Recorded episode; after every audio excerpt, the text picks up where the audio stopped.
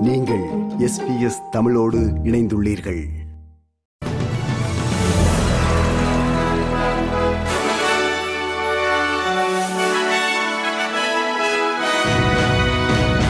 நேர்களுக்கு வணக்கம். இன்று டிசம்பர் மாதம் பத்தாம் தேதி சனிக்கிழமை. ஆஸ்திரேலிய செய்திகள் வாசிப்பவர் குலசேகரம் சஞ்சயன். நிலக்கரி மற்றும் எரிவாயு விலையில் உச்ச வரம்புகளை விதிப்பதாக அரசு எடுத்த முடிவின் பின்னர் மின்சார கட்டணம் இருநூறு டாலர்களுக்கு மேல் குறைக்கப்படலாம் என எதிர்பார்க்கப்படுகிறது. நாடாளுமன்றம் எதிர்வரும் வியாழக்கிழமை கூடி எரிவாயு விலையை ஓராண்டுக்கு கட்டுப்படுத்தும் சட்டத்தை நிறைவேற்ற உள்ளது நியூ சவுத்வேல்ஸ் மற்றும் குயின்சன் மாநிலங்கள் நிலக்கரியின் விலையை கட்டுப்படுத்தும். வீட்டு மற்றும் சிறு வணிக நிறுவனங்களுக்கான தள்ளுபடி நிவாரணமாக அரசு ஒன்றரை பில்லியன் டாலர்களை வழங்க உள்ளது இந்த நடவடிக்கை நுகர்வோர் குழுக்களால் பெரிதும் வரவேற்கப்பட்டது. இருந்தாலும் இது பொருளாதாரத்திற்கு பேரழிவை ஏற்படுத்தும் என்று எதிர்க்கட்சிகள் கூறுகின்றன. நாட்டின் மிகப்பெரிய தனியார் சுகாதார காப்பீட்டு நிறுவனங்களில் ஒன்று மாபெரும் இணையவழி தாக்குதலுக்கு உள்ளான சில மாதங்களுக்கு பின்னர் இணைய பாதுகாப்பை மாற்றியமைத்துள்ளது. மெடிபேங்க் பிரைவேட் இணைய பாதுகாப்பை மேம்படுத்துவதற்காக அதன் தகவல் தொழில்நுட்ப செயற்பாடுகளை தற்காலிகமாக இடைநிறுத்தியிருந்தது. தற்போது அனைத்து வாடிக்கையாளர்களுக்குமான இணைய சேவை தளங்களும் மீண்டும் தொடங்கியுள்ளன. வாடிக்கையாளர்கள் இப்போது இணையதளம் மற்றும் அதன் பயன்பாடுகள் உள்ளிட்ட மெடிபேங்க் வழங்கும் சேவைகளை இணைய வழியாக அணுகலாம் என்று அதிகாரிகள் கூறுகின்றனர். அனைத்து சில்லறை நிலையங்கள் மற்றும் கால் சென்டர்ஸ் திங்கட்கிழமை வரை மூடப்பட்டிருக்கும். எதிர்காலத்தில் ஆக்கஸ் பாதுகாப்பு ஒப்பந்தத்தில் சேர ஜப்பானை அழைக்க வேண்டும் என்று பாதுகாப்பு அமைச்சர் ரிச்சர்ட் மால்ஸ் கூறினார். We shape our defence forces to meet the world in which we now live. And I think it's really clear that in doing this thinking, we are both placing the Japan-Australia relationship in, in, a, in a very central position.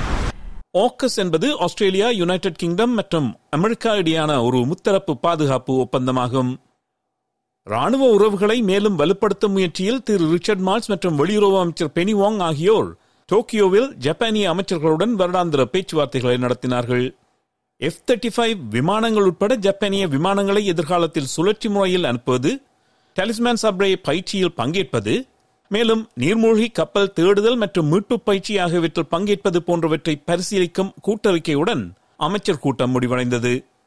Australia மற்றும் Japan ஏற்கனவே India மற்றும் அமெரிக்காவுடன் quad அமைப்பில் இணைந்துள்ளன. எதிர்காலத்தில் ஆக்கஸ் உடன்படிக்கையில் இணைவது பற்றிய விவாதங்கள் பிராந்தியத்தில் சீனாவின் வளர்ந்து வரும் செல்வாக்கை எதிர்கொள்வதற்கான மூலோபாய ஒத்துழைப்பில் நாடுகளின் கவனம் திரும்பியுள்ளது. ஓக்கஸின் கீழ் அணுசக்தியால் இயங்கும் நீர்மூழ்கி கப்பலை ஜப்பான் வாங்குவது சாத்தியமில்லை.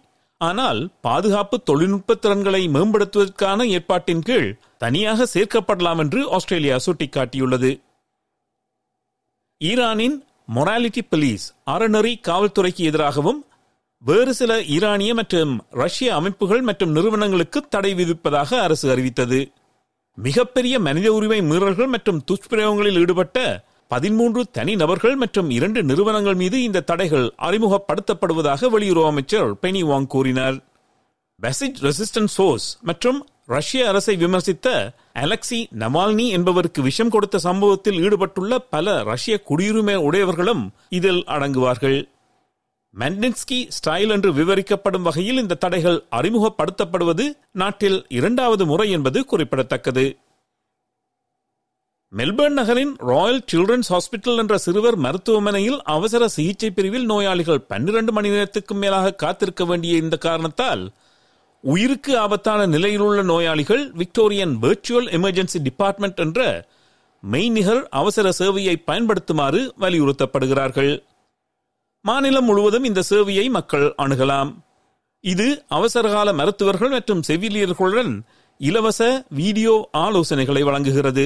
இதற்கான காத்திருப்பு நேரம் சராசரியாக முப்பது நிமிடங்களாகும். நோயாளிகள் இணைய வழியாக பதிவு செய்யும் போது மொழிபெயர்ப்பாளர்களையும் நியமிக்கலாம் என்பதும் நோக்கத்தக்கது. இனி இன்றைய நாணய மாற்று நிலவரம்.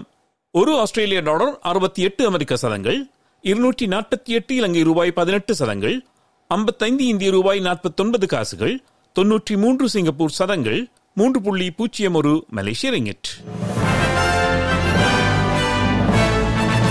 செய்திகளில் இறுதியாக நாளைய வானிலை முன்னறிவித்தல். பெர்த் வெயில் நாள் இருபத்தி எட்டு செல்சியஸ் அடிலைட் மலை இருபத்தி மூன்று செல்சியஸ் மெல்பர்ன் மலை பலத்த காற்று இருபத்தி ஏழு செல்சியஸ் ஹோபார்ட் மலை இருபத்தி ரெண்டு செல்சியஸ் கேன்பரா மலை இருபத்தி எட்டு செல்சியஸ் சிட்னி வெயில் நாள் இருபத்தி ஏழு செல்சியஸ். பிரிஸ்பேர்ன் மிகமூட்டமான நாள் இருபத்தி ஏழு செல்சியஸ். டாவின் வெயில் நாள் முப்பத்தி நான்கு செல்சியஸ். இத்துடன் எஸ்பிஎஸ் தமிழ் ஒலிபரப்பு வழங்கும் செய்திகள் நிறைவு பெறுகிறது.